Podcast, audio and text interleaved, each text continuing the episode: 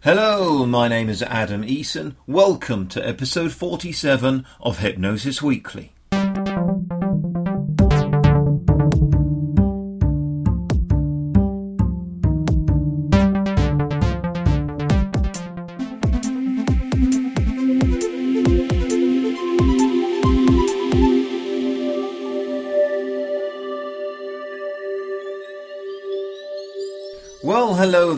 Hypnosis friends, and a very warm welcome to Hypnosis Weekly. Once again, in my own highly biased opinion, I think I have a whiz bang of a show lined up for you today. In a short while, I'll be sharing with you an interview with my guest, Igor Ledochowski. Then I'll be looking at the hypnosis in the news stories, examining the media where hypnosis is featured, offering up some personal, subjective commentary on the ways hypnosis is portrayed in the media, and some uh, comment upon the content of those stories. We then return with our professional discussion with my guest, Igor Ledochowski. We shall be exploring his incredibly successful conversational hypnosis program. We'll round things off with this week's hypnosis evidence based factoid before I bid you farewell for another week.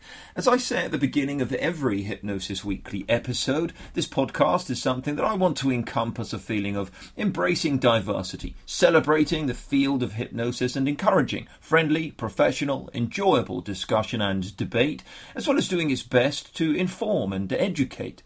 I do not share the same stance as most of our guests and at times have major differences in approach and leaning, but all are incredibly lovely people who I'd happily talk with until late in the pub, and all of whom, following their time here on Hypnosis Weekly, I have a great deal of respect for.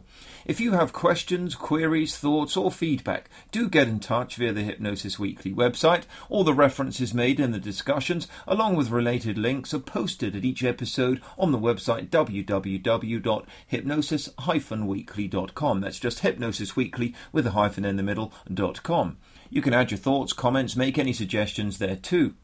Please do share this podcast on Facebook, Twitter, and anywhere else to help us reach more of the hypnosis community. It's greatly appreciated. So, first of all, today is this week's interview. It's with great pleasure that I welcome Igor Ledochowski to Hypnosis Weekly. Igor and I sat in a classroom or two together when we were starting out in these fields, long before our voices has broken. It was a lovely opportunity for me to, to get to speak to him once again um, after so many years. And, uh, you know, him and I got to reflect upon how long we'd both been working in the hypnotherapy field and ways in which we've dedicated much of our lives to it. We have, of course, gone in very different directions at times. However, it's really enjoyable to me to feel a little bit like we'd gone full circle and found each other again. Many people will have first got to know Igor perhaps through his conversational hypnosis program, which him and I discuss later in today's show. I think the dominance of that program may well obscure the fact that Igor is incredibly erudite, well read, and has a depth of knowledge that he draws upon that's that's just really enjoyable to be around. I found it very stimulating, very motivating. Uh, him and I were recently working on a project together, and I continued to sit up and smile throughout it, thanks to his ongoing contributions. He's an incredibly lovely, generous, charming chap, and we're going to discuss a wide range of stuff. So for now, Get comfy, my friends, turn up the volume, sip on your tea. Enjoy this week's interview.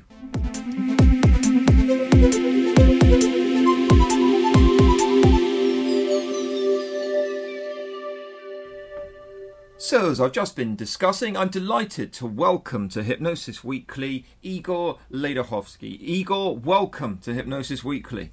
Well, thank you, Adam. It's a wonderful to be here, and it's uh, it's a real pleasure to be speaking with you again. Yeah, yeah. So let's get straight into it. Tell us a little bit about yourself. First of all, can you tell us about about your background, how you got into this field, Sure. and, and, and how you arrived at where you are now?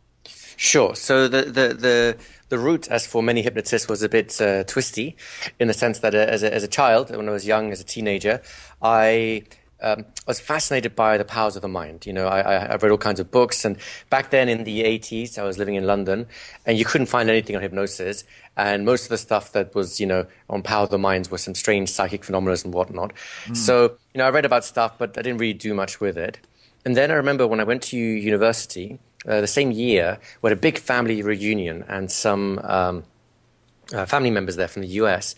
they mentioned a self improvement method based on self hypnosis and how it helped them. Mm. And, I, and, I, was I was fascinated, so I thought I've got to look this thing up and uh, try it out, which of course I did, and I really enjoyed it. I, I, I really the bug bit me. I, I enjoy the self hypnosis. It helped me with my studies a lot.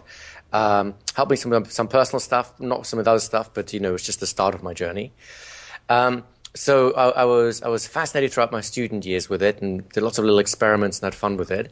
But then, because I was studying law, I became a lawyer, and, and actually, the self hypnosis helped me get uh, uh, the job at a, a, very prestigious law firm as well, which I was delighted by. Yeah. Um, and at that point, I kind of drew a line in the sand, and I thought I was going to be a lawyer for the rest of my days. Uh, and then, about a year in, I was working incredibly hard. This is a place where you're working till 10 o'clock at night every day, working till 4 a.m. You know, once or twice a week was not unusual. Oh. Every other weekend, I'd be at work. So slowly but surely, over the, over the years, um, my entire life was becoming law. I saw all my old friends were starting to fall away because they're doing their own things. I couldn't go out. I wasn't going. I was, I was just law surrounded by it all. Yeah. And at that point, I thought, I've got to do something different, something that has nothing to do with this field because I'm going crazy. and that's when I when I when I went back to what did I enjoy doing before? And the two things I really enjoyed were martial arts and uh, hypnosis. So I thought of the two, hypnosis is completely off the charts different.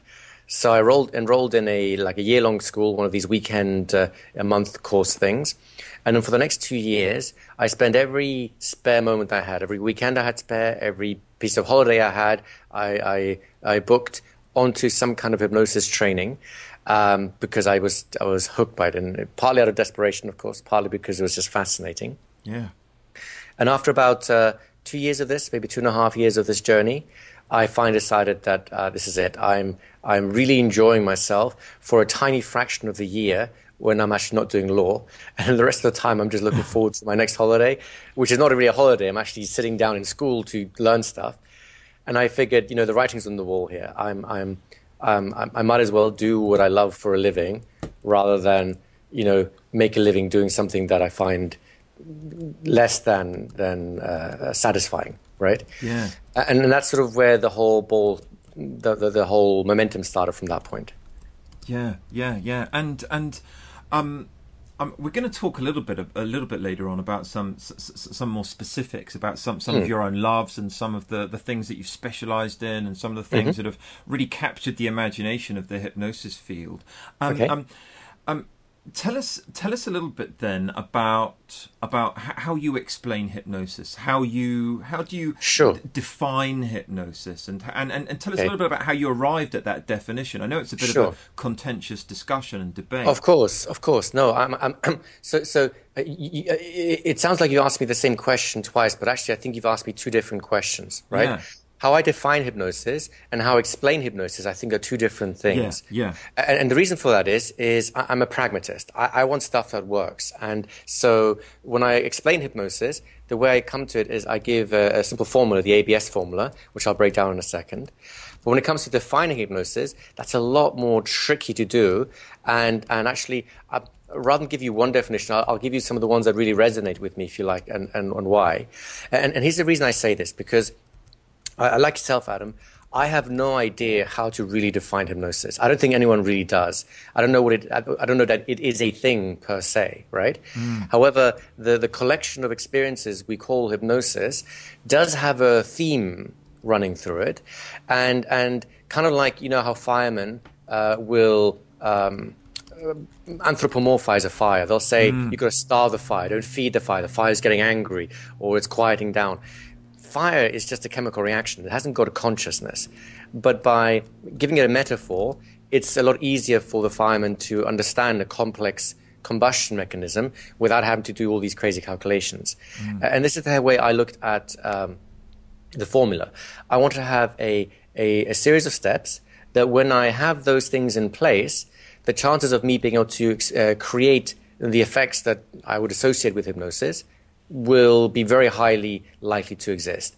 And when I don't have it there, then chances are I'm unlikely to have it again. And the, this is all probability stuff, right? Yeah. So, and I apologize for being long-winded about this. It's just uh, no, no, uh, no, not at all. I, this is I love hearing this. Oh, good, good. Um, so, so the ABS formula is very simple. It's step one is absorb attention, bypass the critical factor, and then stimulate the unconscious. Right mm. now, there may be some areas of contention around that. Does the unconscious even exist, and so on? Again, that's we could spend an hour talking about that rabbit hole if you wanted to, and I'll happily do that, by the way. Um, but but here's how here's how I look at it. First of all, we need some kind of attentional element. Why?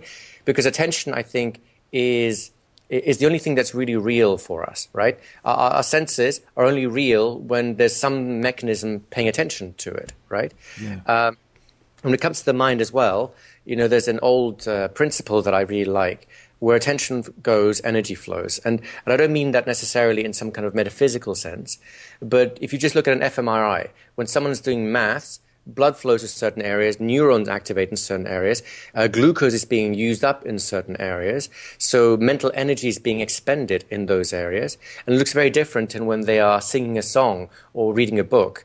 And so, again, using this uh, this metaphor of energy, shall we say, um, without attention, mental energy is not being engaged, and when there's no mental energy being engaged, well, you've got nothing because mm. hypnosis doesn't exist in a vacuum. Does that kind of make sense? Yeah, absolutely, it does. So then the second stage, the bypassing the critical factor. Now, this is this is um, again, is, does the critical factor really exist? It kind of does, and it kind of doesn't, kind of thing. Um, so the, there's, there's two ways I look at this idea of a critical factor. It's it's one way, the simple simple way, it's the auto no response. It's the part of the mind that says, no, I'm not interested, without really giving it a, a decent uh, test. And, and, it's a very useful part because otherwise we'd be going nuts. Uh, trying to figure out how the world works because you have to relearn everything. Every time you come to a door, you've got to question yourself is this the same door? Does it work the same way? Has, has the, have the laws of physics changed? Now this door uh, will no longer operate the way it used to operate. You know, kind of like in a dream and and that's very labor intensive. So mm. it's useful to have shortcuts, right? Yeah. And some of these shortcuts go a bit haywire. You know, people who, when you say it's a sunny day, they'll go, "Oh, it's going to rain in a minute." So they automatically have to reject ideas, right? Mm. Other people are much more open to ideas. Um, where if you say, you know, um, you say something that they, they may not particularly agree with, but they'll still try and find a reason to agree with some aspect of it that acceptance or rejection of idea, I think, is crucial because if mental energy is being engaged, it's got to be engaged for something. And if they're blocking it, well, then you're no longer engaging in some sense, right? Yeah. And, and I think the big place where this really comes in, and this is the bigger answer to the critical factor, is when people are stuck in their ways, when they think something has to be real in this way, and by doing so, they basically uh, I, am sure you are, actually. Uh, uh, hopefully, your, your, listeners are familiar with the idea of a premature cognitive commitment. Yeah. Do you want me to just give a quick example of that Please. just to clarify it? So, so this is how I first came across it. Uh, I, didn't. You can do this experiment if you want. I, I, didn't myself, just because it was a little cruel. I thought. Um, you get a jar and you trap some flies in it. Put a bit of water and sugar at the bottom so they don't die and then you cover the, uh, the, the, the, jar with some cling film, some plastic wrap, and poke some holes in so that they can breathe, uh, but they're small enough that they can't get out.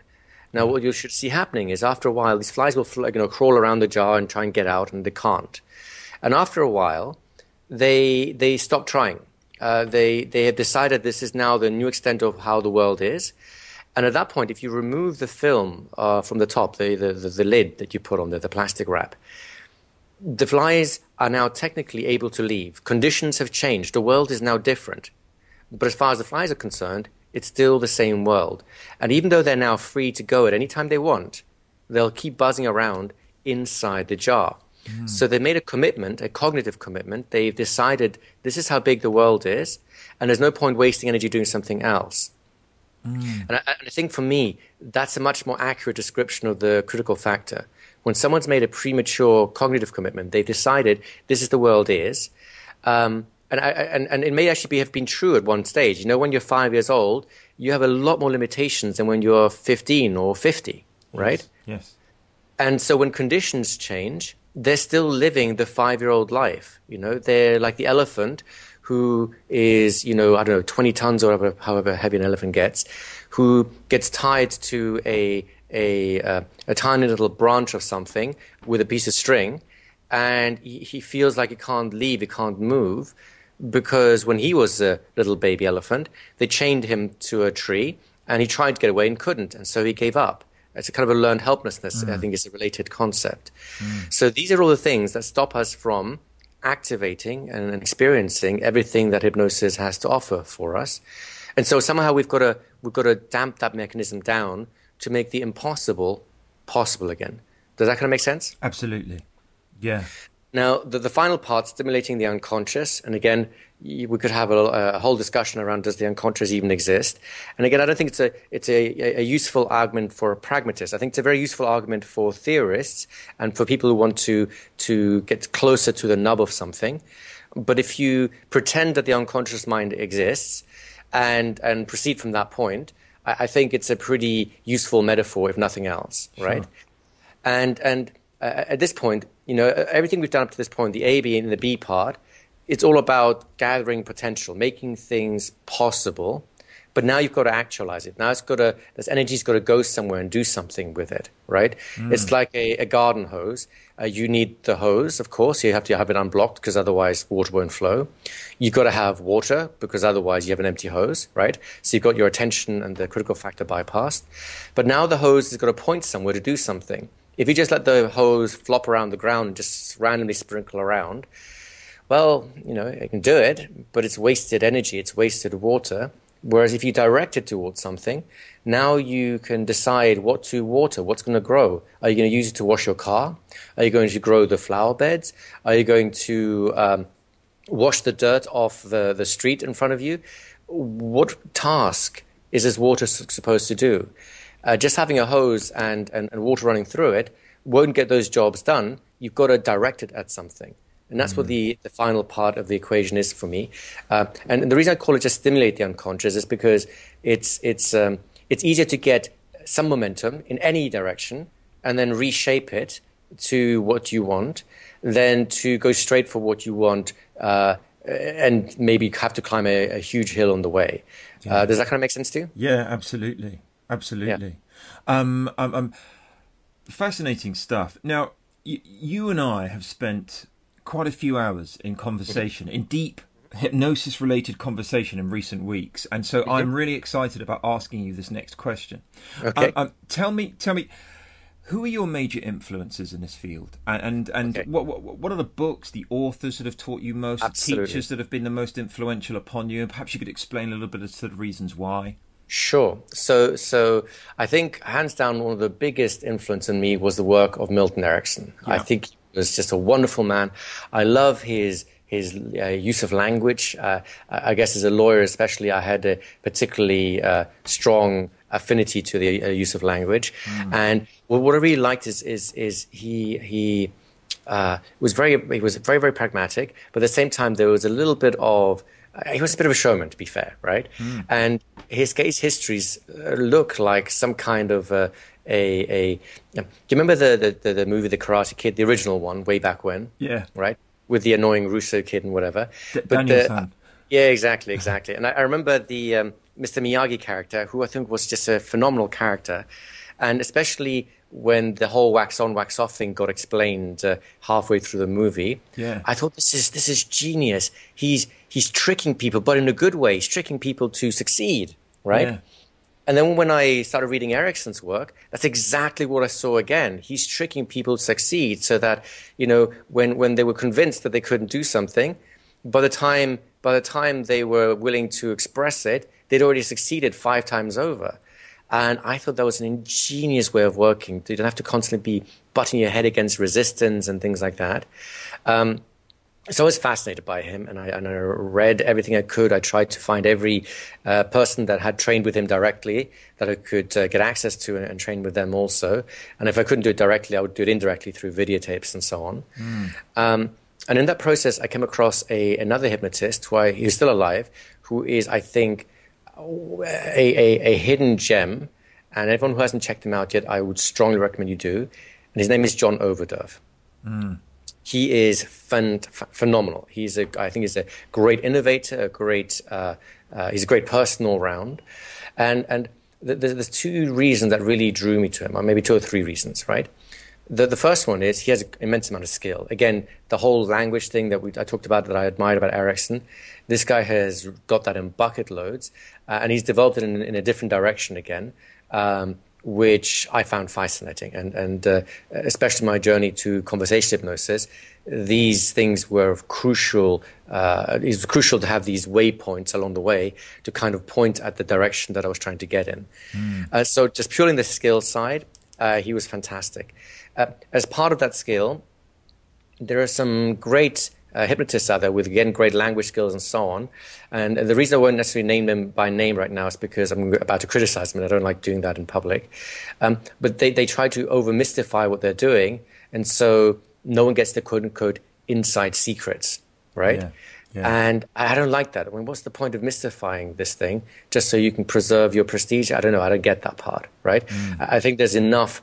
There's enough uh, difficulties and, and, and stuff to mine within what we do know about hypnosis that we don't need to make uh, put artificial barriers in place, mm. right? Um, and, and, and Overdurf isn't like that. He's totally open. He's totally, this is what I do. What you see is what you get. Uh, you ask him a question, he'll give you an upfront answer, including the, I don't know, never thought of it like that, right? Yeah. And, and I really admire that. The third bit I admire about him is um, You've been around for a while. You've seen the hypnosis community. There are some Im- incredibly skilled hypnotists, some not so skilled ones too.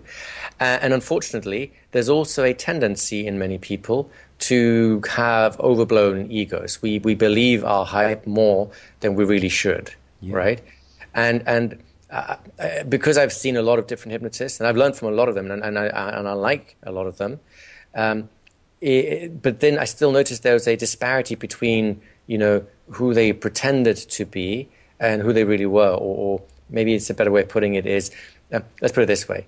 Um, everyone talks a good game, which is fair enough, right? Yeah. But when I ask myself the magic question, if I had to switch roles, if I had to trade my life for your life, would I want to do that, right? And there's very, very, very few people where I'd say, no, actually, I'd be okay with switching roles. Not, not necessarily that I want to switch roles, but if I was forced to take someone else's life on, then that would be a very nice life to take on, right? Yeah. For a lot of people, that isn't the case. Uh, a lot of hypnotists, even, that isn't the case. Mm. And and so I think there's got to be an element of congruity between what they practice and what they preach. And, and this is one another reason I really like uh, John Overdurf and actually Milton Erickson as well. They they Erickson was a little bit more mystical, so he I think obscured things a little bit more because I don't think he really knew what he was doing himself yeah. then because he was trying to obscure it. Uh, but he definitely lived by his own tenets very, very clearly. And he was definitely very, very skilled too. Does that yeah. kind of make sense? Yeah, absolutely. You know, that's a that, that I, I, I really enjoyed listening to you um, just just explaining there that notion of would I take on that person's life? Because it, it, yeah. it had me thinking then. it, it, had me yeah. thinking about the people that I herald, about the people that I hold yeah. highly, and I think you know, w- w- would I would I would I step into their shoes? Um, yeah, um, fascinating. Yeah, yeah. And, you know, and, and, and, even if the answer is no, that's okay. You can still learn from those people, and I can, I've got a lot of value from people whose whose life I'd rather not take on.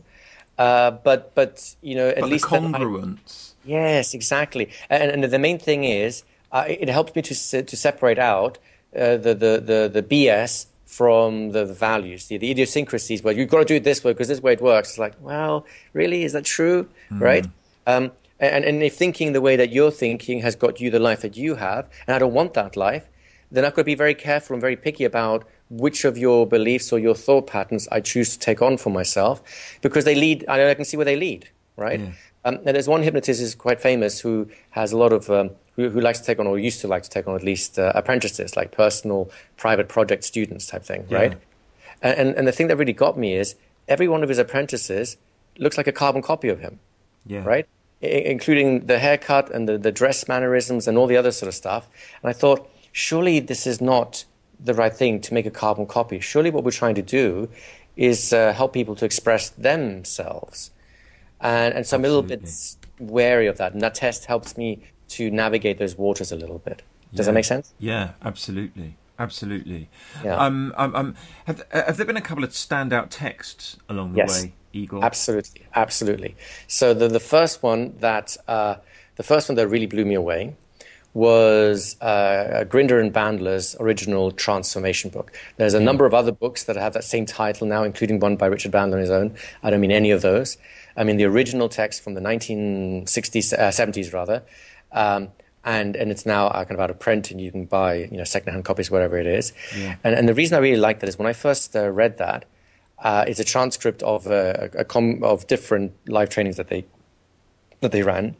It struck me the number of things. Number one, the use of language in that is beautiful, yes. absolutely beautiful, and I think that's Grinder mostly there. Number two.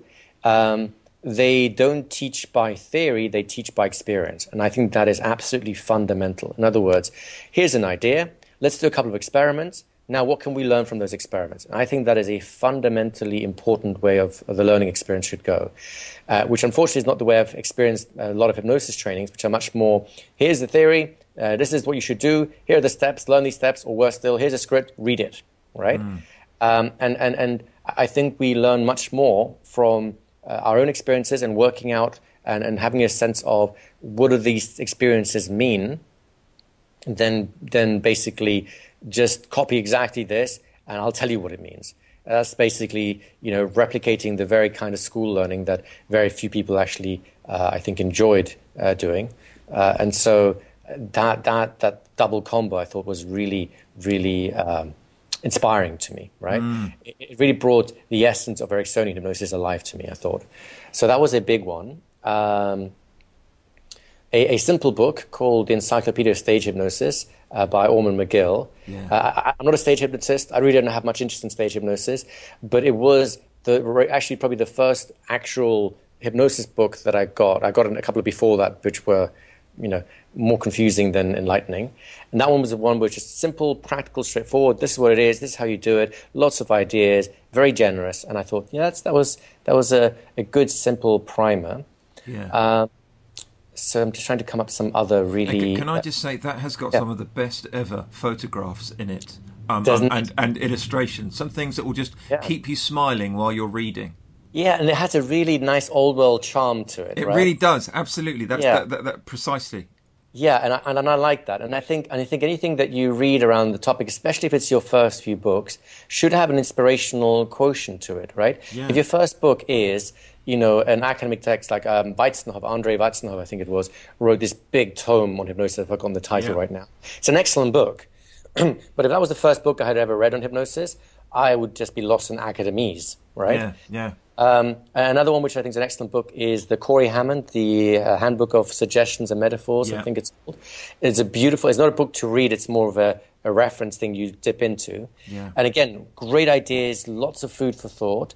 Um, but again, a lot of academies involved in that. And so, if that had been the first book I would have got a hold of in hypnosis, inspiration value would have been zero. Once yeah. you had some skills, though, then it's actually very inspiring because it's it's it's it's um, great food for thought to kind of stimulate your own ideas. Yeah. and that that I do like. Yeah, I say um, to lots of lots of our students, for example, I say to them, "Here's here's the core textbook for this particular uh, uh yeah. course. Um, yeah. However, d- don't go and start reading it. D- d- don't start reading it until you've been on the course. Until yeah. start drawing and, and, and, suggesting what sections yeah. to read at what times because yeah. you know you start reading it today and first of all it's going to be perhaps a little bit too complex and it might terrify you and you might think what on earth have I what on earth have I gotten myself right. into here right the textbook should be answering questions for you and if you have got no questions to answer then don't read the damn book right it's not, it's not you're not ready for it yet however some some the, the books I mentioned the first two at least the, the reason they're so wonderful is because you don't need any experience you can just kind of see it evolving right? Yeah. Uh, and I think some of the Ericksonian books are, are really useful for that too. Like My Voice Will Go With You, which is a collection of his stories, beautiful yeah. stories, fantastic stories.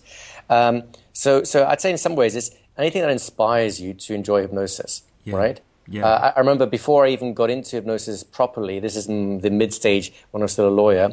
I'm sure you've come across this, the Joseph Murphy book, The Power of Your Subconscious Mind. Yeah, absolutely. It's a classic, right? And, and that I found riveting. Not because I don't, th- I don't think it's particularly good now, but you see, it's just the inspirational quality that was worthwhile. Yeah. So it's, it's, it's a question of where you are on your journey. Do you want a more complex, gritty book that uh, gets you thinking, or do you want an inspirational book that gets you to love the subject in the first place? Yeah. And and the two are sadly not always the same, right? Yeah. yeah, yeah, absolutely, absolutely. Mm. So, so you know, throughout the years that you've been working within this field, um, mm-hmm. the amount of people, you know, I know you've been prolific with the amount of people that you've encountered, taught, mm-hmm. worked with. Tell us throughout that experience, what, what's been one of the one of the more impressive applications of hypnosis that you've directly witnessed, Igor? Oh wow, there's so, there's so many interesting things, and you know, I'm so glad you're asking this question because um, it, it, it presupposes a really important thing, which is I, I believe um, my company was originally called Street Hypnosis. It's now Hypnosis Training Academy. But the reason for Street Hypnosis wasn't that you go up into bars and do the current version of Street Hypnosis with sticking hands to table and stuff like that. Yeah. Although I did a little bit of that, of course. The reason I call it Street Hypnosis is because I thought hypnosis is such an important tool. You should fit everywhere in the streets, in, in, in an airplane, in this classroom, at home, with your kids, uh, in business. It fits everywhere, yeah. right?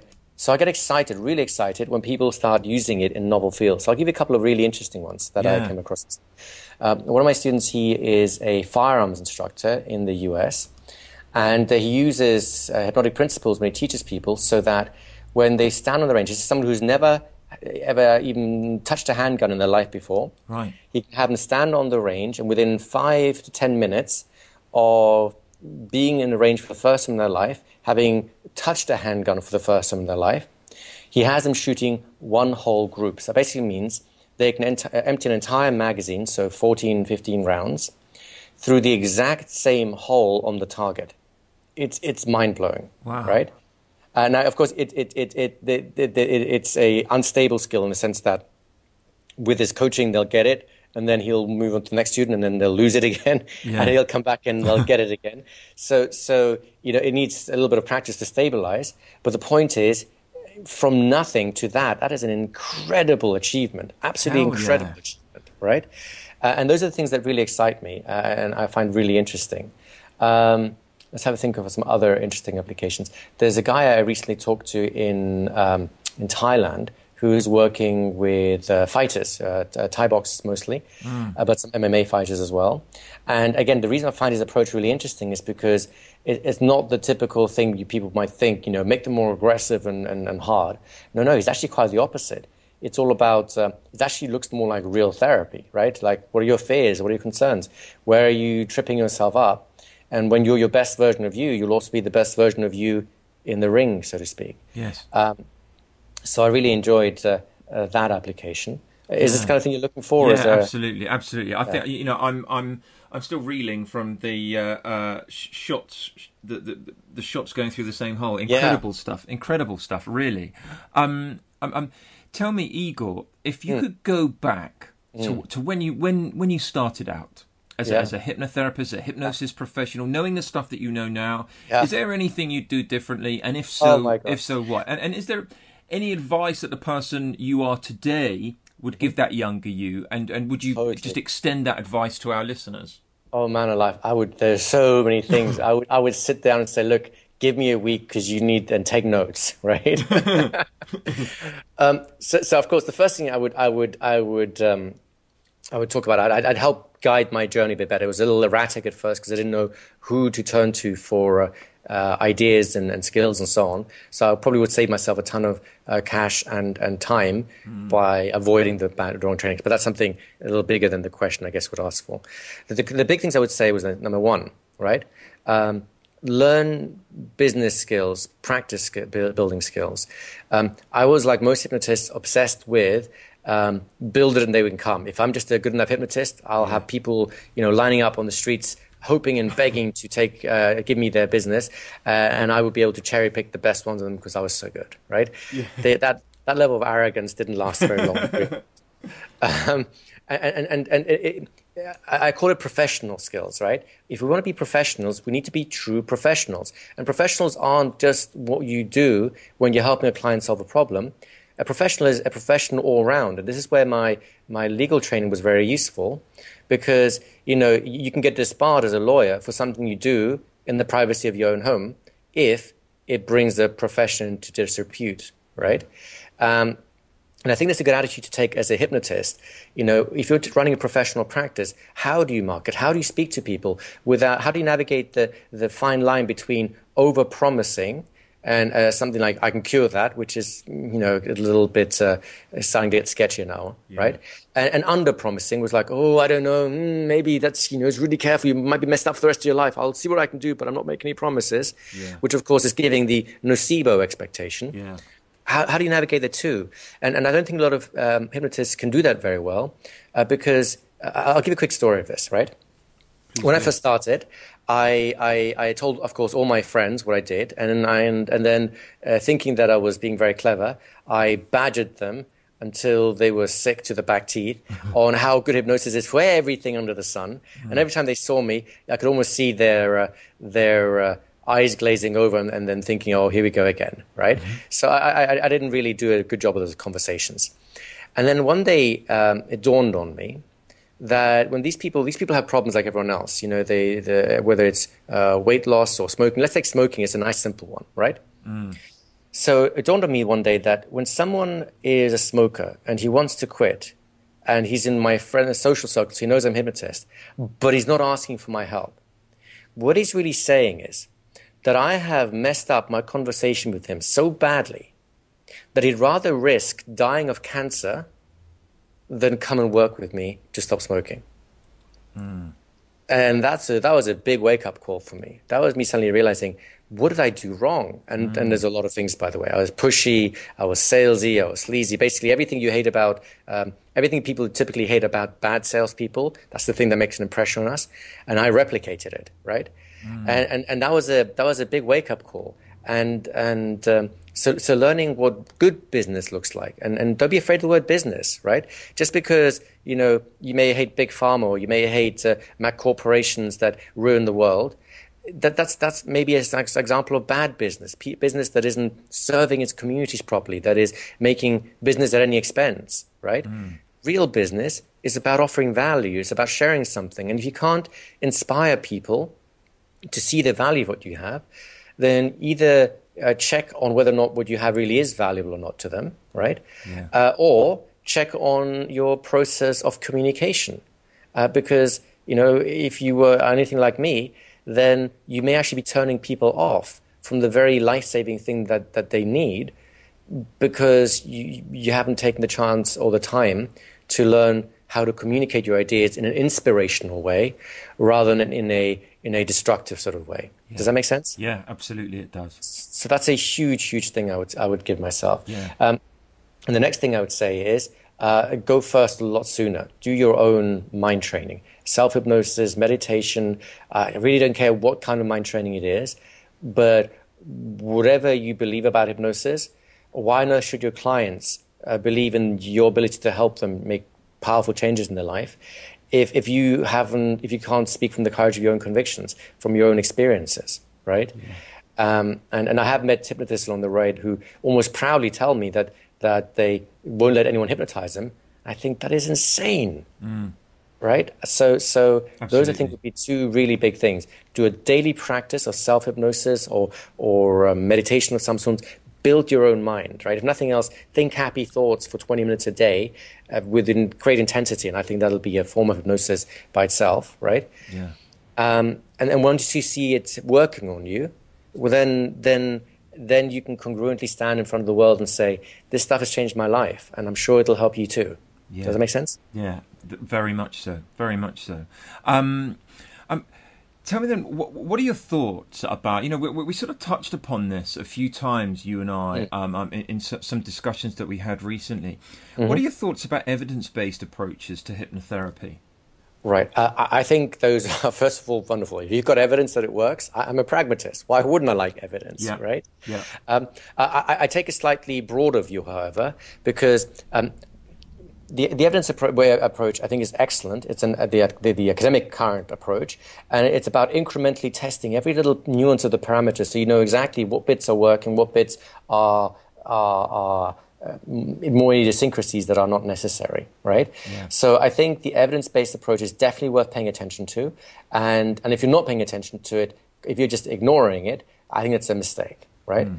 However, I don't think you should limit yourself to the evidence based approach either, because there's a lot of things that are working, clearly working, that the evidence uh, system hasn't caught up to yet. And I'll give an example of what I mean by this, yeah. right? you may have noticed there's a, a, a, recent craze about mindfulness in the therapeutic community in general. In fact, yes. some people are doing mindful hypnosis now, which I think is hysterical, right? Mm-hmm. Um, so, so uh, turn the clock back, say 10, 15 years, uh, turn the clock back 100 years, right? Mindfulness has been pretty much the same thing for the last, I don't know, two and a half thousand years. Was that when the Buddha was around? 3,000 years, maybe, mm. right? So, so the, the, the technology has been around for a long, long time, but it was dismissed uh, in, uh, in, a large part by academics, or ignored, shall we say. And even those academics who started looking at it back in the, I think, 40s, 50s, and 60s, like, um, uh, is it Benson and Jacobson, the progressive mm. relaxation people, right? They, they, they cued into the wrong part of it. They thought the relaxation is the only thing that's going on there. And of course, relaxation has absolutely got uh, some clinical medical benefits. But this whole idea of neuroplasticity uh, was not only not known of uh, back in, in, in the, the, 20th century, I could say we're 21st century now, right? Mm. Um, but it was actually considered wrong. If you suggested that you could change the brain, you'd be laughed at by academics, right? And they had mm, good reason in their experiments. In fact, the experiments that showed uh, indicated neuroplasticity wouldn't get published. Then, so there's some biases going there too. Mm. So I think paying attention, uh, this, this, is how I look at it, right? Uh, academics and the evidence based approach can tell you what does work. Absolutely, this works because we have proof for it, right? Mm. What they can't tell you categorically is what's impossible. All they can say is, we don't know if that's possible yet, or we don't know of any way of making that possible right now, right? Mm. And, and, so um, that's, the, that's the fine line I would recommend uh, people look at, which is don't don't get trapped in the idea that just because you have no academic evidence for it yet does not mean it's impossible. It means we haven't caught up to that point yet, right? Yeah. And um, uh, one, of, one of my favorite examples is lucid dreaming. Have you heard of lucid dreaming, Adam? Absolutely. Right. So Stephen LaBerge is a researcher who popularized the idea of lucid dreaming, the idea that you can control your own dreams whilst you're dreaming and have wonderful adventures, right? Mm. The thing is, all of the sleep research of his day said that's impossible. No one's ever done it, so it's impossible. Now he knew it was possible because he used to do it as a kid. He used to do like serial dreaming, where it would like a like a serial TV show. He'd leave it on a cliffhanger because he had to go to school now. And then that day at school, he'd wondering about how's this dream going to end. And then at nighttime, he'd he'd start the dream again off where he left it off last time. It was a skill he developed. so because he knew it, he knew he could research it. And once he could research it and could figure out a way of proving it was possible, it exploded into a wonderful field that I think is a wonder, I think is a tremendous field to look at, right? So, so evidence-based approach, I think, very, very useful. But let's not get limited by it because there are things that can be done that we can't explain yet through the evidence yet. Just don't get, and the flip side of that, of course, is don't get stuck on the idea of why it's working. Just like mesmerism, the explanation may have been incorrect but the underlying technology still worked. Does sure. that kind of make sense? Yeah, yeah, absolutely. I mean, one of the things that um, you know, it's it's it's very central to, to my own work these days mm. to have to have an evidence based leaning. Yet, yet one of the things that I'm really keen to impress upon people is that when you're looking at any kind of evidence-based information or material, for example, you mm-hmm. also, you, you, know, you want to examine the provenance of that information. You know, where yes. did it come from? What were the motivations behind it? What yes, was the yes, what was the methodology being employed? What's the timeliness of this? You know, and what was mm. what was the point behind it, and so on. Mm. So, you know, I, I, I, I'm I'm there with you with regards to um, um, with, regards to making sure that we have a balanced perspective with regards yeah. to it as well. Absolutely. Yeah, um, absolutely. Um, Igor, we're going to talk in a bit more depth about about one of your favoured uh, and, and, pioneering approaches. Um, but for now, where can people go to learn more about you, your work, your approach to hypnosis, the training you offer, and so on? So, so the easiest place is come to www.hypnosistrainingacademy.com. There's lots of articles on there. There's lots of stuff. You'll see a lot of our products and some of our seminars that are coming up. That's our main sort of site. Yeah. Uh, and if you want our flagship course, the one that um, launched us in the uh, onto the map of the hypnosis world. Um, that's basically conversational-hypnosis.com. Uh, but you should be able to find a link to that on hypnosistrainingacademy.com too. Yeah, yeah, and um, there will be permanent links to, to those websites over at this episode uh, um, um, edition, this episode's page on the Hypnosis Weekly website. Um, um, for now, Igor, thank mm-hmm. you. We will thank be, you, Adam. We will be back with Igor Ledochowski in just a few minutes' time.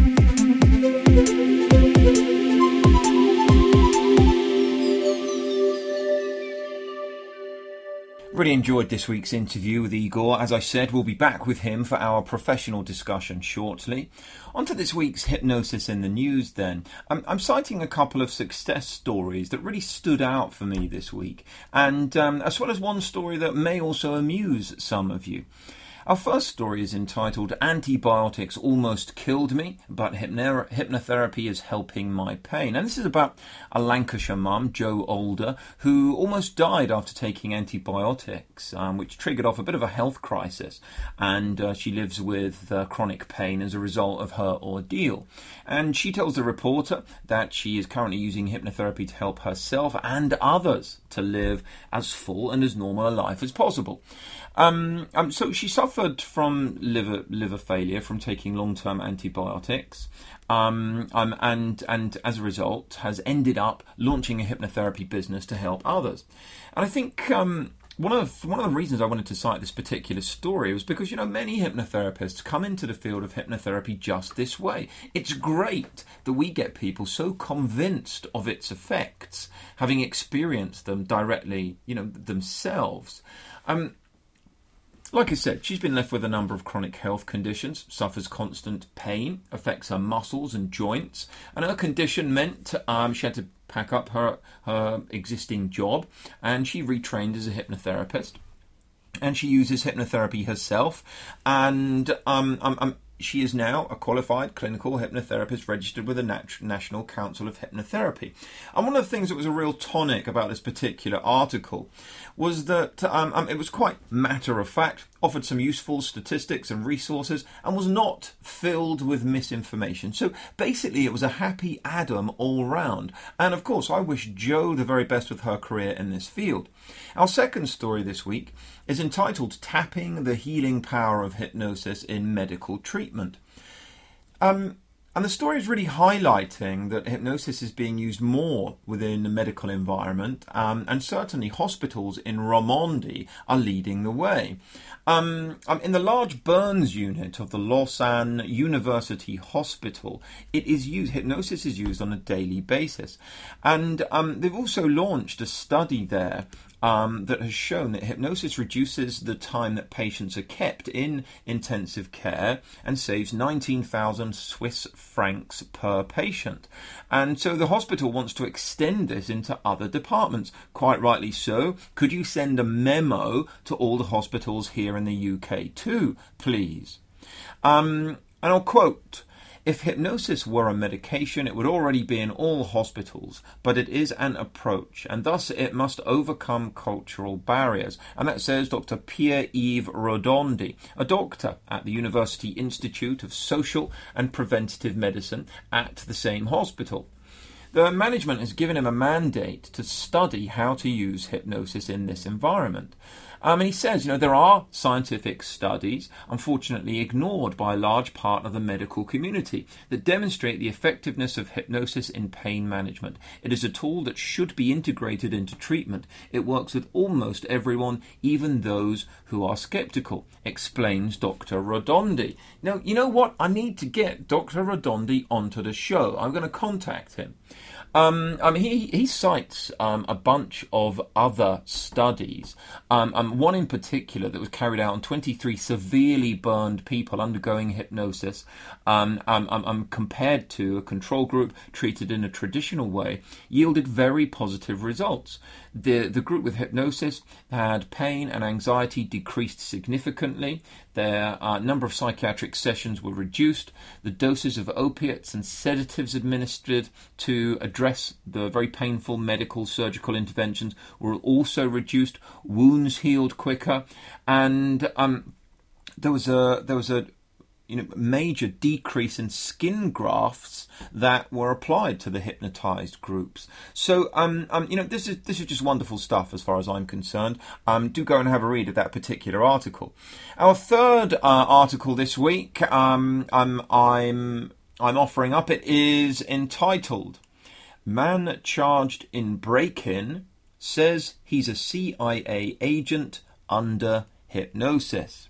So, yes, this is the story that a Farmington man uh, over in the US is accused of breaking into a woman's home and then claiming to be a valuable CIA agent under hypnosis. And this is the, the Daily Times has reported this. Um, um, over in San Juan County, deputies arrested a man by the name of David Hutton.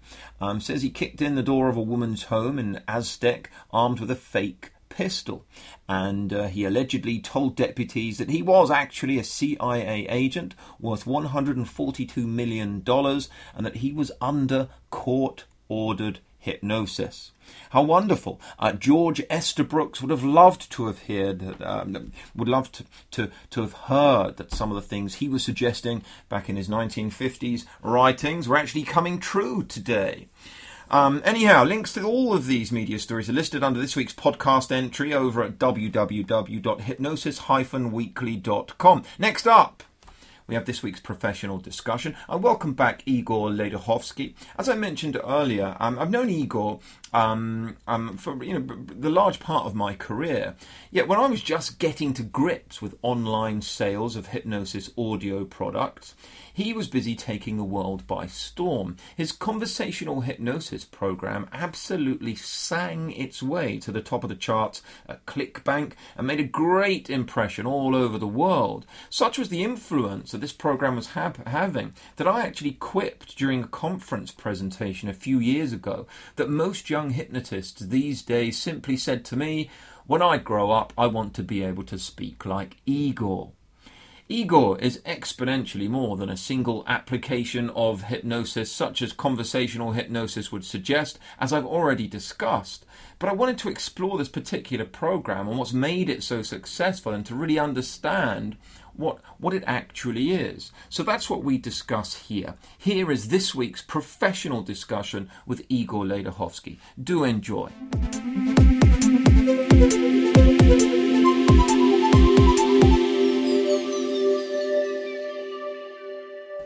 So I'm rejoined now with Igor Ledochowski, and um, at the end of our earlier interview in today's show, one of the things that Igor was saying towards the end there, um, we were just we were just talking about that, that the main websites to go to discover more about Igor's work, and one of them was um, the, the website of the conversational hypnosis program. Igor mentioned that it was one of the things that, that really helped propel his career. And mm. certainly, um, um, it's one of the things that uh, you, you, know, I, I, would consider it to be a real phenomena, a major phenomena of of modern hypnosis um, um, on, on, so many different levels. Um, um Igor, welcome back. Thank first, you, thank you. I'm pleased to be back. Thank you. First of all, tell us a little bit about the background of this program. You know, you know, how did okay. it come to be? What, what, what, what? what? So yeah, it's a great. It's a, thank you for the question. First of all, thank you for the plug.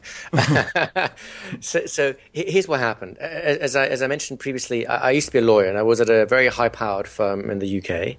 And so, you know, this idea of of, of I was working with a, a, a very, um, I guess you can say, elite or elitist clientele. I was working with high level executives at big banks, mostly, sometimes high level executives in large corporations. Uh, and was, this was during the, the, the whole dot com boom era. I was actually involved in, the, in IPOs. Yeah. Uh, that was my specialty field. So it was a really sexy, really exciting time. And I did like that. I mean, when, when I say that, you know, I was working too hard and all the rest of it, it's true. and, and ultimately my, my heart wasn't in shuffling money from one account to another so much. I didn't feel I was making that much of a difference. But I did enjoy the process of, of uh, learning about a new company, going the IPO and so on. And especially, I really, uh, when I was thinking of making the transition from a lawyer to a hypnotist, uh, a lot of people made fun of me, of course, because I was going from the pinnacle of my profession to basically, you know, well, as far as they, as far as they were concerned, reading tarot cards on street corners, right? and, and, and they didn't see my vision, of course. Um, and I and I sat down and really thought about this, and I asked myself, what did I really like about my job? Because it wasn't all misery and gloom. It wasn't at all, right? Yeah. Uh, it, it's just I, I, didn't love the law enough to make those sacrifices. But there are many things I did enjoy. And I really enjoyed working with a high caliber of clients, really smart people, really motivated people, and well, the fact that you can get well paid by them, that the idea of spending, you know, large chunks of change was really no problem to them. That didn't hurt either, right? Mm. So then I looked at the hypnotherapy business model, and I, it wasn't really a business model at the time. I just thought charging by the session, and I thought this is going to be a lot of work, and it's true, right? You have to rethink the traditional hypnotherapy model for it to work properly. And then I asked myself, well, I really enjoyed working with these executives. Well, why don't I why don't I just rebrand as an executive coach as well? So I'll have my therapy practice for the people who can't afford me as a coach, and then I'll work with the people that I really like working with as a lawyer. Only now I get paid all the money instead of my law firm, mm-hmm. right? Yeah. Uh, and, and, and you got to bear in mind, in the UK at the time, the idea of coaching was only just just mm. beginning to make its inroads and the idea of executive coaching did not exist. No one understood what it meant. I i went from from you know uh, uh, lots of uh, to to high end like accountancy firms. Uh, i went to to um, you know fortune 500 companies and no one understood what this thing was in the uk because it didn't exist. Mm. it only had just started getting some traction in the us at the time which is where the idea kind of uh, borrowed its way into my mind but then you've got to picture this scenario. I'm, I'm, I'm about I'm 27 years old. I've just left my law firm, right? Um, my average, the average uh, executive I'm looking at is going to be in their late 40s, early 50s, almost twice my age, yeah. right? I know nothing about nothing about nothing when it comes to business. I don't know anything. I know this, right? There's only one ace I have up my sleeve, and I can't use it it's hypnosis, right? Mm. And, and, and, and just, just the idea of taking out a pocket watch, dangling in front of a, a, a, a, CEO of a multinational corporation saying, you know, and then for him to go to his shareholders and say, oh, yeah, yeah, I got hypnotized into doing this. It was a really good deal, right? That's just, doesn't work. So this is this is partly fueled by the whole Ericksonian thing. It's one of the reasons I was so passionate about Erickson because Erickson had what I would call a semi-conversational approach, uh, mm-hmm. in the sense at the time I thought it was pure conversational, but I've changed my mind in that sense. The idea was, you know, he talked to you, and next thing you knew, you'd be in this deep trance, and wonderful things would happen, and uh, the reason I call it semi-covert is because you knew something was happening, you just had no idea what it was, right? Mm. And I mined, I, I cannot tell you how obsessively I mined through his uh, materials, his books, yeah. his audio tapes. His videos weren't available then other than the Mondi tapes yeah. at the time. Uh, and, and, and, I, and I interrogated people who had been personal students of his to kind of try and get the secret source out of this, because I knew that if I can convert hypnosis into a conversational setting, a setting like you and I are having right now, and, and, and still have access to the hypnotic effects, shall we say, not the phenomenon necessarily, because that doesn't fit a coaching style session, but the effects of instant transformation, if you like, uh, or instant problem resolution, which is probably a bit more uh, accurate. Um, then, then I've got a winning. Uh, I've got a winner here. Mm. Then I can justify, even at the age of 27, going in and saying, um, "I have something that you don't have access to in other ways, and I don't have to know the solution anymore. I just have to get you to the point where you can find a solution given your experiences, which are much greater than mine anyways, right? Yeah.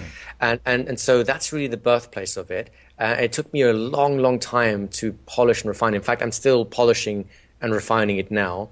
But I'd say it took me about a year to, to tweak out just the crude basic elements of what has now become my approach to conversation hypnosis. And even those elements started working really well and, and uh, I started getting clients and uh, I started getting other people referring me to clients like like uh, uh who, who, had like golden client lists bringing me in. Admittedly they did get a cut which is of course an incentive but they but they still wouldn't have done that if I was going to mess up the actual work right? Yeah. um, because they would lose their client list too.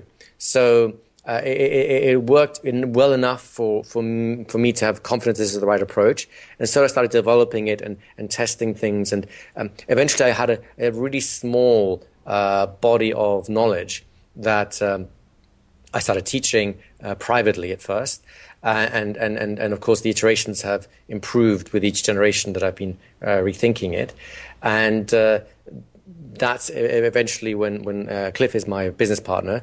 Yeah. Uh, so when he and I started working together, um, that was the the first program that we launched. I actually re-recorded it, which at the time I hated doing because I thought I've already done the work. Why don't you just have that? And of course, right now, I'm a lot less arrogant than I was back then. And I realized that it was a really good thing to re keep re-recording, keep recreating the content that you have, because I've grown and the content's grown, and yeah. stuff that that I thought was the right way to do things, you know, ten years ago, I'd say now is just a crude way of doing things, and there are there are better ways, or there is a there's an essence of an approach there that can be refined.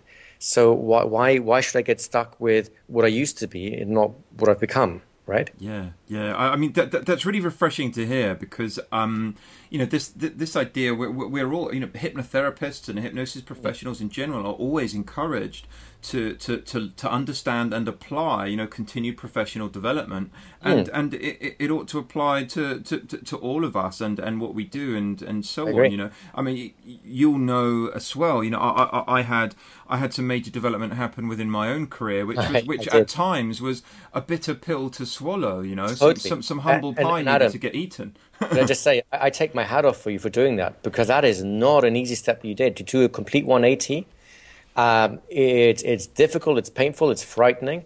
And I take my hat off for you for doing it. But I also see that you've got to a much better place because of it. And that's a really important thing. And I think that's the way our field grows is when people have the courage, the intellectual courage to say, all right, uh, I've grown since then. Let's go in a new direction now, right? Yeah, yeah. Yeah. So, and so with regards to conversational hypnosis, then, mm. um, um, First of all, can can you just sort of frame it for us? Just just give us a bit of a, an introduction with regards to, to what what is it? Right. So so uh, very simply put is um, the, the, the the the the challenge I set myself was this: How can I have something that from the outside looks just like I'm having a, a regular conversation, albeit a, a very deep conversation, but a regular conversation with a friend. Yeah. But within the context of that a discussion, shall we say, to achieve the same effect I would be able to get with a classic trance. You know, eyes closed, hands floating in the air, uh, people drooling on the truth. This, this, was my conceptualization of hypnosis at the time. So please don't hold me to it right now. But you, you get the idea, right? Yeah, yeah. Uh, how can I achieve the results I, I know I can get from that in a normal conversation like you and I are having right now, right? Yeah. Um, and and th- that was really the, the essence of it. And of course, I had some hints, right? Yeah. The ABS formula was my attempt at redefining the working elements of classical hypnosis mm. so that I could then apply it inside a conversation. Can I get attention in a conversation? Absolutely. Can I break down this automatic rejection mechanism in a conversation? Absolutely. Right? Mm. Can I stimulate unconscious response? That was a tricky one for me until I started uh, asking myself what I meant by an unconscious response. And now I can categorically say, absolutely, I can, right? Mm. Um, so I, I, had to basically, you know, camouflage uh, uh, direct hypnosis. And of course, Ericksonian hypnosis was a big, big, big clue in that direction. Uh, but it's semi covert, which means people still know you're up to something, they just haven't got any idea what it is. And that was still a little dissatisfying, shall we say, yes. right? Uh, and so that's been polishing that approach constantly to the point where where um, now actually I have uh, different styles of conversation hypnosis that fit different contexts. There's the mind-bending language style, which is really fast. There's a, I think of it as the special forces of conversation hypnosis, right? We have the active style, which is the most uh, the but m- m- people are most familiar with me, which is the eloquent use of language and uh, uh framing ideas and presenting them in such a way that we're triggering the essential hypnotic cascade inside someone's mind. In other words, the way that they are thinking whilst I'm talking with them will be uh, really identical to how they'd be thinking if they were, you know, uh, drooling and closed eyes and their hands were floating up in the air. Their, their thought yeah. process would be very similar, only they don't have to do the drooling part, right? Yeah. Um, and then the, the, third style that, that is kind of my latest work right now that I'm really excited by is what I call the passive style, which which uh, uh, I set myself the challenge because a lot of people are familiar with my approach now, right? Yeah. So so I set myself a challenge. How could I disguise conversation hypnosis even further so that even those people that can do conversation hypnosis really well wouldn't recognize that I'm doing it right now? Right? Because yes. I, I, I, partly because it's fun, and partly because I'd have some some students say like, "Are you doing it right now? Are you doing it?" I was like, "Come on, relax, it's okay, right?" Yeah. But then I thought, why not? But what if I did do it that way? And and believe it or not, you, you, can I give you a a a, um, an insight as to who, uh, someone who don't traditionally think of as a hypnotist, but where I got the inspiration for this new style of approach. I think Yeah, you might enjoy please. this. Uh, Socratic dialogues. Really? Yep. Yeah, I- I- know we've- I know we've touched- hypnotist. Yeah, I. I, I, know that we've we've touched upon this when we've been speaking recently, and, and one of the things that, that I have to say to, to listeners is one of the things I said to you off air. You know, um, um, that, that uh, I think you display a lot of humility. You know, you're very humble with, and especially you know within our interview, you're talking about being a pragmatist. Yet, yet you're definitely one of the more erudite, well-read, and and you. and, and, and well researched, um, um, um, well known figures in our field. Um, um, very much so, and and you know, it, you. it really made me smile when um, wh- when you and I had that discussion, and, and, and you were you, you so readily quote Socratic dialogues um, um, within our within our discussions before. Please tell me about it. Well, there's absolute gold in that. Absolute gold. Oh my God, it's so good. Uh, you, you got to bear in mind, you've got to see past the cultural differences. Socrates died two and a half thousand years ago in a totally different culture than ours, right? So a lot of people bypass the flowery language because they think, well, that wouldn't work. And they're right, right? We- We're, we're in a society where we're getting sick with of, of uh, political propaganda, corporate spin doctoring, and, and things like that. So this mindless flattery is something that we have an allergic reaction to, shall we say, Yeah. right? The Greeks were a little different, and it was a different era. So you've got to see past those elements. Um, but if you mind, mind through it, um, this is, this, is, this is the bit that really got my attention. Uh, my cousin actually gave me a little book called The Gorgias. It's really easy to read. It's one of the Socratic dialogues. It's one of the simplest ones to read. And uh, I was blown away by the premise in one of the things where he talked to someone and he convinced them step by step that a criminal, someone who's you know committed a crime, will be happy when he's punished, and he will be miserable if he's not caught and punished. So that really all criminals want to get caught and get punished. And of course, it's very counterintuitive. No one would say in the right mind would go, yeah, of course, criminals, they all want to get punished. They love it, right? we wouldn't say that. And, and by the way, I still don't agree with the conclusion, right? Hmm. But the way he presents the ideas, it's, it, was, it was the first time I read through it, I thought, what, what I, he might be right. And I had to read through it really carefully to suddenly figure out where he got me, so to speak, right? Where he trapped my mind in something. And of course, uh, if we assume that the Socratic dialogues are relatively faithful to the kinds of conversations he had, he did generally get people to have radical mind shifts in terms of their perception of what is real, right? So much so that the state, um, Athens, had to kill him because they were afraid he was destabilizing the very foundation of their society, right? That's pretty extreme stuff. I mean, what's his name? Uh, uh, John Snow, not John Snow, um, uh, Snowden, who did the whole WikiLeaks thing. Yeah. You know, he may be hated by the CIA, and they would probably happily slip him a bit of, uh, you know, a little bit of the death uh, juice. But um, he's not even close to what Socrates represented to the uh, Athenian society, right? So, so there's a real there's something there. And, and if we can mine it, knowing what we know now about psychology, about hypnosis, about uh, cognitive approaches, right? Yeah. Then, then, then there's, there's, there's, there's, there's something to learn here. And I, I'm really big on learning this. Yeah. My, my second big insight came from uh, a pet peeve of mine. Can I get on a soapbox a little bit here? Is that okay? Please, please. Right. So my soapbox is oh, is this idea of education. Everyone talks about the education system and, and so on, and, and get an education. And education will, if you have a good education, you'll be, it'll, it'll get you a, a great start in life and all the rest of it. Uh, and, and now people are complaining that even a great education won't get you a good start anymore because the economy is all messed up and so on. And I disagree. Right. I still think that having a great education will make you a winner in life. The problem is this. I don't think that what we currently conceive of as a society as being education, I don't think that's an education. There's a difference between schooling and education. And let me explain what I mean by this. Uh, what I think currently is going on in schools, and to a certain extent in universities as well now, it's kind of washed across a little bit, is more an indoctrination. And, and I, I, I'm a fan of words, and I like, I love the etymological dictionary, the dictionary that looks at the roots of words, Yes. because it, it helps you understand why we say the things we say and what, what, what, message we're trying to convey, right? Yeah. So if you look at education and against indoctrination, these are both Latin roots. Education comes from the Latin word e or ex, the same word as exit, meaning out. And duco ducere is actually where we get the word duke from, which is about leading, right? Uh, Duke was a battle leader, basically, mm. right? So ex and Duco means I'm leading something out. I'm drawing something out of the person. So we're presupposing that something in them already, and it's going to come out. In mm. indoctrination, on the other hand, there was a, uh, the classic example of this was called the Nuremberg um, funnel by the German uh, educators, or actually indoctrinators. Um, and this is the wish that the, the, schoolmasters had back in the 19th century that if only they could crack the stupid school children's uh, heads open, stick a funnel in, and pour in all of their wisdom, life would be so much easier. But oh, I'm plagued with having to get these kids to have to memorize stuff because they're idiots, right? Um, indoctrination is the word in, as in the English word in, which yeah. is where we got it from.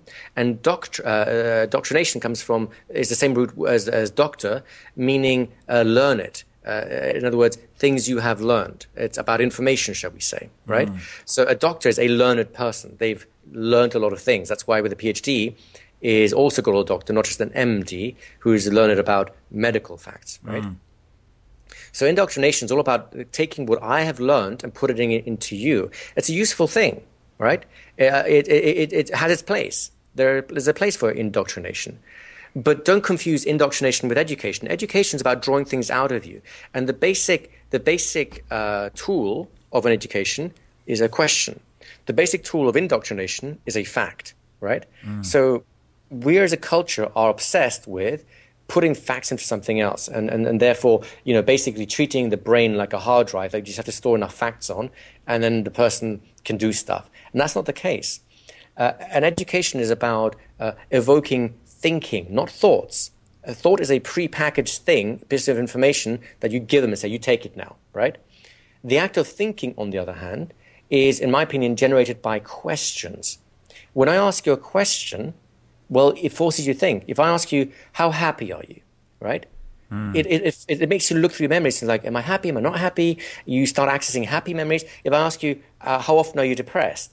That's, uh, that's making you think in very different ways. It's making you search for very different kinds of information. I'm directing your, your fundamental mental processes just by that question. And that's really exciting. Mm. Um, then we look at my, some of my heroes like uh, uh, like Erickson, and he himself said that really therapy is just a form of education, and, and in this sense, I totally agree with that. Yeah.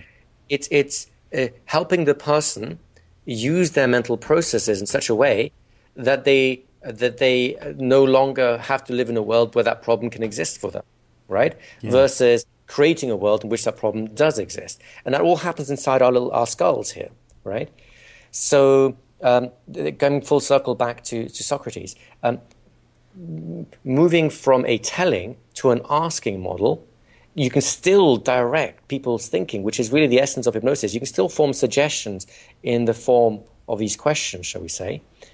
But it's much more invisible because now a, a, a classic uh, passive uh, conversation hypnosis session will look from the outside like I'm doing nothing because I'm silent 90% of the time right? Mm. The only time I switch to the active style is when I can see you on the right path, and then I'll throw in my suggestions to encourage it. I'm basically, you know, what's the difference between pushing a child on a swing and pushing a child off a swing? How, how hard you push? It's that, but I really, it's actually more timing, right? Yeah, yeah. If you yeah. push at the wrong time, they fall off. Yeah, yeah, if yeah. You, you get in the way. The right time, Right. If you push at the right time, it doesn't matter how hard you push, you're harmonizing with the direction they're going in already. Right. So this is the kind of uh, thing I was thinking about. And, and, where do you find this? You find this approach in in well, Socrates, I think, started the approach. He would ask people questions all the time, mm. and that's why I think he was the world. I, I think he's the the first written example of hypnosis. There's other examples of people talking about hypnotic effects, but the first recorded hypnotic dialogue, in my opinion, are the Socratic dialogues, right? Mm. Uh, people are welcome to disagree with that. I, I, it doesn't really matter. I have no no axe to grind here. I'm just showing you how I think about this stuff, right? Mm. Um, and then and then what evolved from that? Well, we had things like grammar and logic, right? Yes. So again, I think logic is a really wonderful field, but not, not, not, and actually philosophy in general is a wonderful field, but not in the way they're currently being looked at. I think current philosophers are, are I don't like it very much. And, and the reason I don't like it very much is because um, I can remember who, who um, I'm, I'm, about to quote here, and I may probably completely um, massacre the actual idea, but here's the essence of the idea. Any form of philosophy that doesn't alleviate human suffering is a waste of time. Mm. Right? And, and how many academic philosophers right now are out there ending human suffering? None. Mm. But then you look at something like CBT, which is an evidence based approach, right? And basically you have amateur philosophy. Yeah. It's a really basic form of philosophy. And, and, and some versions of it are a bit crude, and I'm not a fan of it because, again, it goes to indoctrination, think this versus education. Well, you know, uh, by challenging the thought processes, right? Um, but but it works and it works really well. And and and um, you know we have discussions about how CBT and, and, and, hypnosis are really kissing cousins and and depending on your your perspective on what hypnosis is I personally think CBT when it works uh, is really a form of hypnosis. I think it's a form of conversational hypnosis. Congratulations you guys preceded me by a couple of decades right?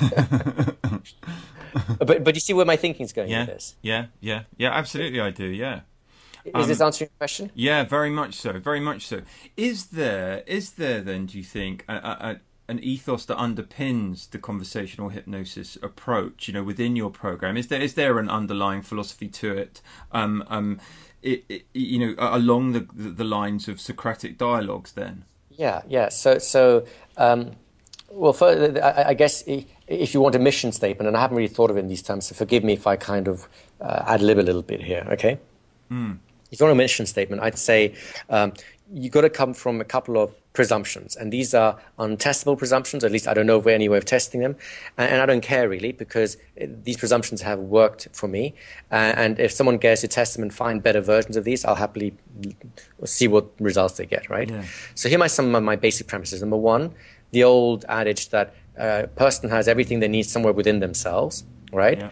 Uh, it's just a question of applying the the right resource in the right way, and I, I totally believe that. And by the way, uh, the reason I believe that it may be just a, a semantic argument, but I think it's a very useful one, which is the fundamental capacity that every human being shares, the thing that sets us apart from every other species on this planet, is our incredible capacity to learn. Mm. Right? All animals learn, of course they yes. do but we learn and we can abstract in ways that really leaves other animals in the dust, right? Yeah.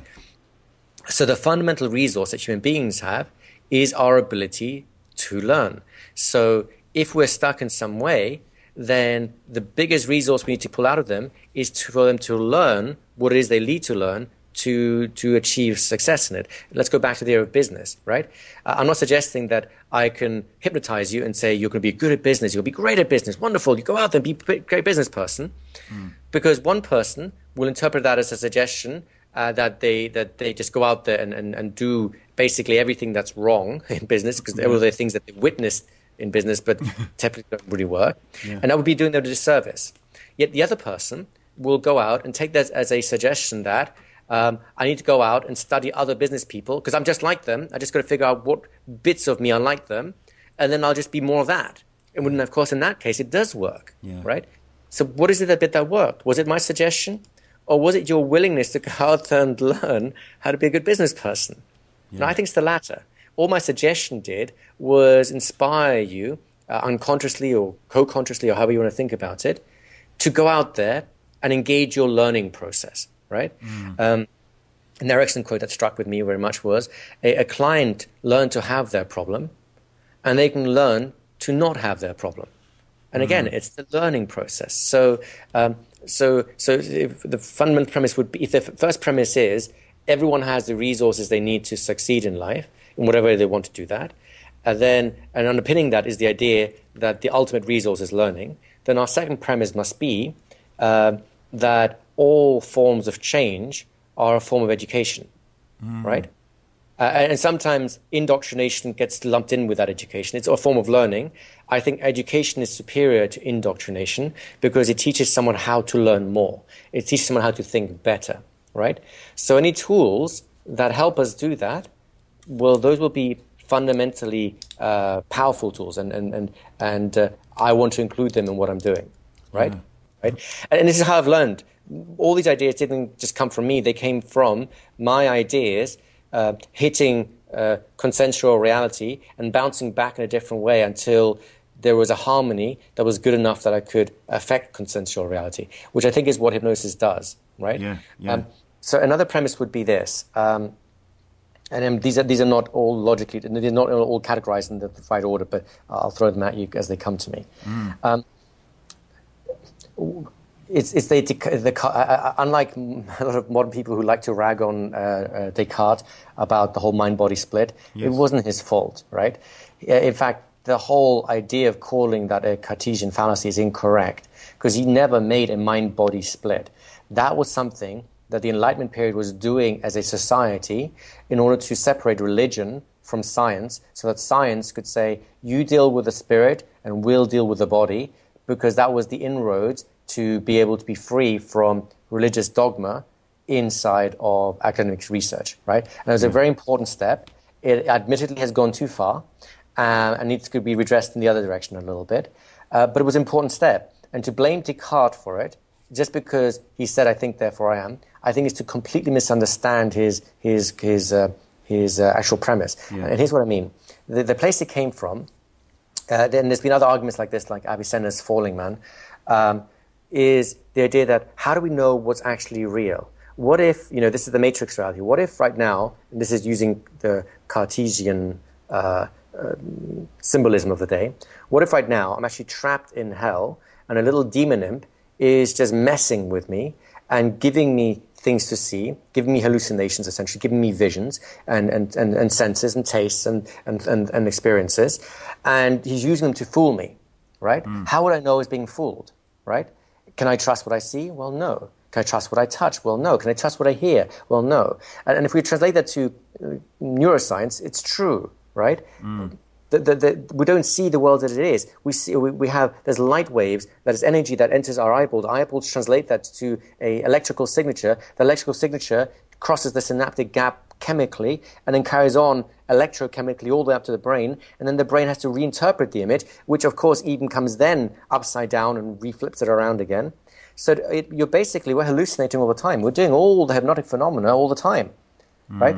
I, I don't understand you. All I hear is pressure waves in my eardrum that rattles this little bone called the eardrum, which again sets off this electrochemical cascade, which once again has to be interpreted. And if my brain breaks the interpretation mechanism, I go deaf functionally, even though my eardrum might still be working, mm. right? Or I go, go language deaf. You know, there's, um, there's, there's all kinds of different conditions when uh, different parts of the brain, like the Wernicke area, gets, uh, gets damaged. Sometimes people have, uh, like aphasia, they can't say words, but they can understand them. And sometimes the opposite way around, they can express words, but they can't, uh, uh, they can, uh, sorry, they, they, they can understand words, but they can't say them, or they can express words, that they can you get the idea. The yeah. other way around. Yeah. I'm confusing myself a little bit, but you get the idea. yeah. So if yeah. we go from the premise that then what we know is is is what makes us so sure that everything around us is real? What makes us so sure our problems are real? And and if we bring in a little bit of the placebo effect here on top of that, if people can be quote unquote fooled into medical miracles, well, where's the medical miracle taking place? Yeah. Right. Uh, we are fundamentally capable of medical miracles every day. The only reason we're not is because somehow we're constraining our sense of reality to this and only this, right? Mm. So anything that expands that, I think, is hypnotic. Hypnosis is all about testing other realities until we find one that's better than the one we used to work on, which is really a, a form of philosophy. What mm. if we tried a different world on, and does this new world work better for us, right? Um, and, and, so, and so anything that lets us do that, lets us test a new reality and experience the, the, the feedback of that reality, I think is a form of hypnosis, mm. but also a form of learning. And education, I think, is the, a superior way of learning because it's self-generated. It's, it's empowering rather than indoctrination, which is a little disempowering. It suggests that I have the answers, but you don't, versus education that says you have all the answers you need. I'm just going to help you figure that part out, right? Yeah. So do, does this kind of is this yeah, kind of hitting absolutely, absolutely. Um, um, you know, I think um, th- th- there's so much, so much in what you've just said that that, that I find, um, uh, uh you know, that, that that that seems to be a very unlikely parallel to, to, to, to, some of the some of the approaches that, and some of the leaning that I have myself. So, for right. example, you know the the the the, the, the education of, mm-hmm. of, of, our clients, for example, mm-hmm. as mm-hmm. hypnotherapists mm-hmm. or hypnosis professionals, the mm-hmm. education of our clients. You know, I, I, I I'm very keen often to to reframe therapy full stop in more in terms of rather than i am doing therapy upon you or to you um, um, in terms of educating them in self-efficacy and educating them in being a good responsive therapeutic client for example absolutely in order that they can develop that and and you know it's it's real music to my ears to hear some of that being echoed um, um albeit in a very um, um, um, a very slightly different guise, and and sure. you know I, I, I thoroughly enjoyed those those parallels. Thank you. I, I, can understand, you know, from mm-hmm. from our discussions, I can understand why this program of yours has been so incredibly popular because you know I think it, it really really has been incredibly popular and and and you know I encounter so many people that that that, that love this program of yours. T- tell me um, um, what are your own thoughts on what the reasons are that, that, that, that this has been such a popular program? It's a great question, and I think the answer to that lies in again. It's not a simple answer. There's there's the variables that feed together, right? Mm. One one key variable is marketing. I, I, Cliff is a great business person, a great marketer, and and uh, he knows how to get the word out there, right? It's the complete antithesis to where I think you and I both started with the whole idea of uh, put my shingle out and they'll line up, they'll yeah. thank for the pleasure of it. Yeah. It's nothing like that. It's a lot of work doing marketing properly, right? Yeah. So, so that in itself was a, a crucial piece of the puzzle. Um, um, and, and secondly, uh, right from the get go, we decided that we wanted to be uh, affordable, right? Mm. Um, so so you know and, and i have to admit it took me some getting used to because uh, I, a lot of times i thought we were underpriced and people keep saying that you know you, you could charge way more for this i'm going yes i know but but the, the argument for that was really uh, uh um, a, a cogent one and, and, and i've come around to this the idea that you know we're making it accessible to more people so we make up in volume what we lose in terms of quote unquote value right yeah. so uh, being underpriced definitely has helped yeah, yeah. right um, the, so that's the, the, the, business side of it. But none of that would matter because uh, at the time there were other hypnosis products out there that were being heavily marketed by very, very skilled marketing professionals that had nowhere near the same traction. So mm. then the flip side of that, I think, comes to content, right? Yeah. And and I think that there's a, there's again a number of different elements that come together. One is the the practicality of what, what we do, especially conversation hypnosis, because I'm so I've been so passionate from the day the day one that hypnosis is something that belongs everywhere. Right? Yeah. You can use it to solve everyday problems. Let's let's put it this way. Um, taking aside, you know, medical issues inside yourself, right? Mm. Wouldn't it be fair to say that 90% of our problems in day to day life are interactional problems? In other words, uh, someone doesn't like something and causes your problem. Someone won't believe you and doesn't causes you a problem. Uh, a client won't buy because they don't trust you. A student won't learn because they're upset. A, uh, a, a, child, a son or a daughter, uh, has a tantrum uh, because you miscommunicated in some way. Uh, a, a sports star um, chokes at the wrong moment because of something that was said to him when he was a little kid right? Mm. So th- these are all communication problems. And I think conversation hypnosis, because it is so widely applicable, has caught people's imagination. You remember we talked about uh, in the previous interview when we talked about my favorite books? Yeah. It, it, has that inspirational quality. What can't you do with it, right? Mm. Um, it, it's limitless. It, it, it, it, I honestly think even now, I think we are vastly constrained as to applications for hypnosis as a field in general. We should get really creative and start applying it to every situation that we come across because I think it'll enhance it all. And, and because I really believe that, I think that's come across to people and that's inspired them to go and try it out in different places. And of course, the, the, the next element is it's practical. It actually yeah. does what it says on the tin, right? Yeah. Uh, not everyone can you know uh, make this particular do- toy work out of the box because you know some people need a bit more uh, foundational work some people need a little bit more personal work actually before the influence will work will start working for them so they're they're typically the ones who are technique obsessed and they don't realize that sometimes context trumps technique, right? Yeah. Um, but overall, people get this idea, and, and, and they get enough of a success with it in in their solving their interactional problems that they go, well, what else can I do with this, right? Mm. Um, and I think the last piece is, is something that I think is, is, is very close to your own heart too, is um, I, whilst I don't mind the mysticism in, in terms, I don't, I don't mind mystery in terms of the, the feel good part of that. Yeah. I do not like mystery in the sense of obscurity and sort of fudging corners, right? Yeah. So I, I have no qualms with people asking me any question they want. If I don't know the answer, I'll tell them. If I think I have an answer, I'll tell them with a caveat that this is what I would do, but you know, I, have got no way of backing that up, right? Yeah. Uh, and, and, of course, if I do have ways of backing it up, I'll happily quote a study or an experiment or my reasoning, or I'll walk you through my logic to see if you'll agree with my logic. And I think that's the because I've taken that educational approach that that if you understand something, ask me, and I'll work really hard to figure out where we misconnected uh, on on the the these ideas. I think that gave people a lot of freedom to finally ask all those questions they were afraid of asking their teachers because they were Absolutely. more the school. Oh, just do it my way, and don't that everything else is no good, right? Yeah, yeah, yeah, yeah. So, yeah. I mean, that, that, that has really come across in in.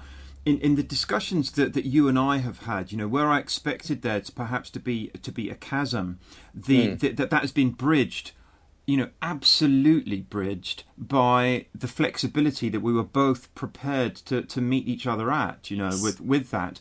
And, and, and I think that comes across in, in your work, that comes across in the way you communicate. And I think, you, you know, um, um, um, communicating that and, and making that an inherent part of how and who you are is, is definitely something which, in my opinion, you know, seemingly must have contributed to the popularity of it. That and the fact that, you know, the, the it, it, capturing the imagination. Mm. Which, of course, itself is hypnotic, right? yeah, absolutely. well, it, well, quite. You know, um, um, um absolutely, it is. Um, right.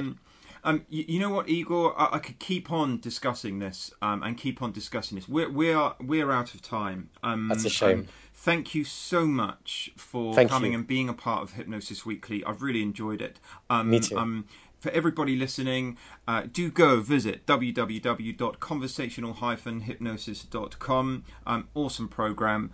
Um, um, Igor Ledochowski, thank you for joining us on Hypnosis Weekly. Adam, thank you. It's been a real pleasure, and, and I, I really appreciate you giving me the time to uh, share my message a bit with the world. And in particular, thank you for asking the kind of questions you did, because it's a real pleasure to be able to just you know do a bit of a mind dump and show you what what's going on inside my brain. And and uh, thank you for giving me the opportunity to do that. I, have really really enjoyed that. Thank you, Igor Ledochowski.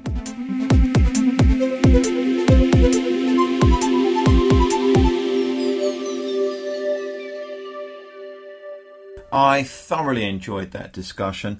Now, I have spent a fair few hours in recent weeks engaged in real deep conversations about hypnosis with Igor, and I have to say, his reputation is well earned. He's a great guy, an incredible hypnosis professional. Um, if you have access to his or my own online membership areas, you'll be able to access our five. Uh, five hour masterclass project that we recently recorded together. We really went at it. It's a feast for hypnosis geeks, for sure. Anyway, I'm on to this week's evidence based hypnosis factoid of the week. And it's this hypnosis significantly improved the effectiveness of CBT for weight reduction. So, yes, indeed, according to a study, a meta analysis um, put together by Irving Kirsch back in the late 1990s, who found the mean weight loss um, in the meta analysis study when hypnosis was used was double that of CBT alone, and the benefits of hypnosis were shown to increase substantially over time. Um, it's a really impressive meta analysis study that has actually been updated and the research has been reanalyzed to give the most accurate findings. And I've included a link to the paper Hypnotic Enhancement of Cognitive Behavioral Weight Loss Treatments, another meta reanalysis, uh, over at the, um, a link to that over at the Hypnosis Weekly website. Um, I do have many more exciting guests that I'll welcome to Hypnosis Weekly in coming weeks too. We'll be discussing, debating, celebrating, and above all, remaining good friends. And to repeat, all the references made in the discussions, along with related links, are posted at each episode of the Hypnosis Weekly website, www.hypnosis-weekly.com. There'll be links to Igor's sites up there. Um, next time out, I we- welcome um, Beryl Comar as my guest. We'll be talking hypnodontics, amongst other things. I absolutely welcome your thoughts, comments, suggestions, and questions, so do please message me or add them on the Hypnosis Weekly website, and I'll make sure that they are addressed, answered, and explored accordingly. Please do share this podcast on Facebook, Twitter, and anywhere else. Help us reach as much of the hypnosis field as possible. My thanks again to Igor Ledochowski. My thanks to you for tuning in. My name is Adam Eason. This has been Hypnosis Weekly. Until next time, goodbye for now.